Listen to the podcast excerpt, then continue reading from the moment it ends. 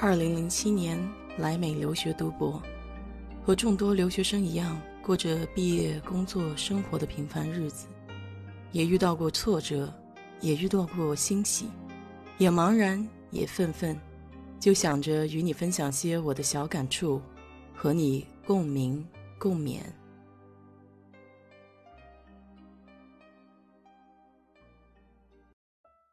嗨，你好。我是 DJ 水色淡紫。今天我想给大家聊一聊德州出名的烧烤。德州全名叫德克萨斯州。那么，如果懂点历史的朋友呢，会知道南北战争以前，德州这里呢是以畜牧业，还有像生产棉花这一类的农场为主的一个地方，所以烧烤在这里是比较盛行的。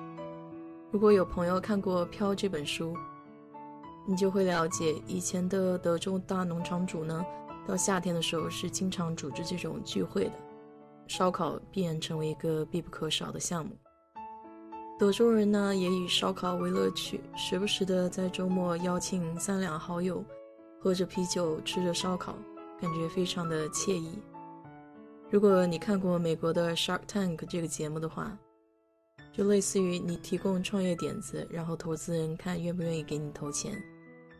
其中有一个黑人兄弟，他想的点子就是自制的烧烤酱。这种秘方呢，一般都是不外传的。德州这边的烤肉呢，一般是用大块的肉在密封的木柴里慢慢熏烤，和我们中国的这个烧烤方法是不一样的。中国烧烤呢，主要是把肉切成小块。串起来在炭炭块上烤，我们一般是比较喜欢用牛羊肉。那美国这边呢，一般烧烤是非常喜欢用牛肉和猪肉的。在德州这边呢，如果你去超市，你经常可以看到他卖的那种熏烤煎式的炉子，也就是炭火在底下烤，然后你上面用盖子密封起来。一般烤肉呢都是用低温，呃。在这样的一个烧烤模具中，大概要烤个五个多小时吧。如果是家里吃的呢，一般可能用不了那么长的时间，因为商用的这个肉块会比较大一些。我们自己去烧烤的话，那个肉不会那么大那么厚。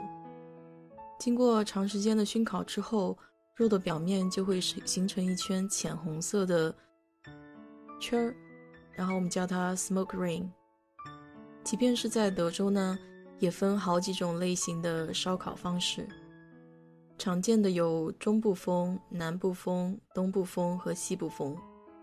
中部风呢，就是用各种干燥的香料抹在肉的表面，再用核桃木熏烤。西部的做法呢，就比较狂野一些了，一般我们叫它开炉烧烤，它是用木材直接火烤，而非烟熏。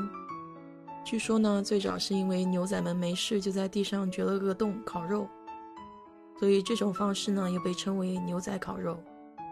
东部风更强调的是用慢炖的方式，喜欢用一种偏甜的番茄酱来做辅料。南部烤肉呢则更喜欢用酱汁腌制，然后再进行烧烤。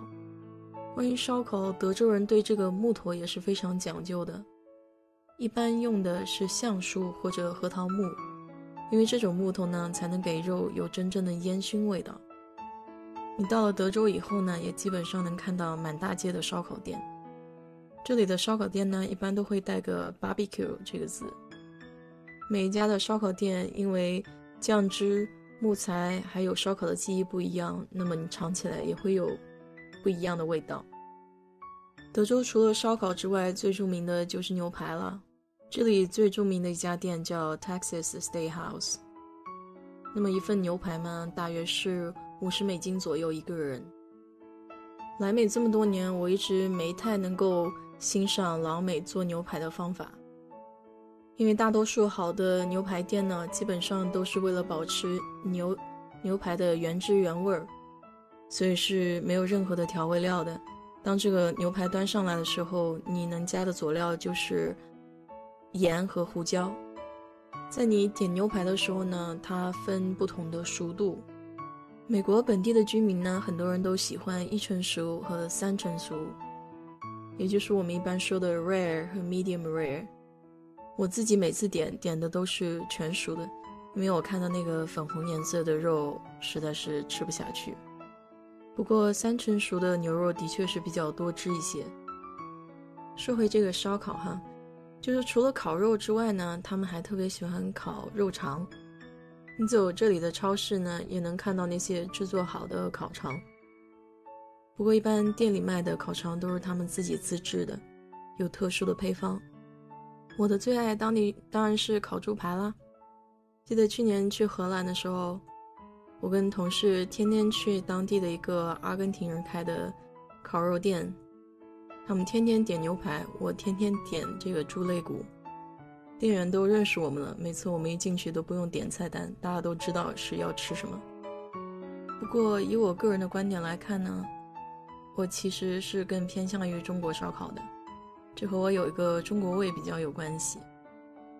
就是德州这边的肉吧，都是大块大块的，所以也有时候就是烧烤的时候会造成它不够均匀。那么国内的烧烤呢，肉都是一小块一小块的，所以每一块都比较入味。而且由于烧烤工艺不一样，我觉得德州这边的烤肉呢更讲究，呃里面的酥软和多汁，而国内的烧烤更讲究一个外焦里嫩的感觉。哎呀，这说着说着就让我感觉我也想去家门口吃一顿烧烤了。我们家楼下就有一个不错的馆子。这饮食呢也是另外一个我非常感兴趣的话题。今天你吃了吗？有没有什么好吃的让你忘不了的东西？请在我的评论区留言，谢谢。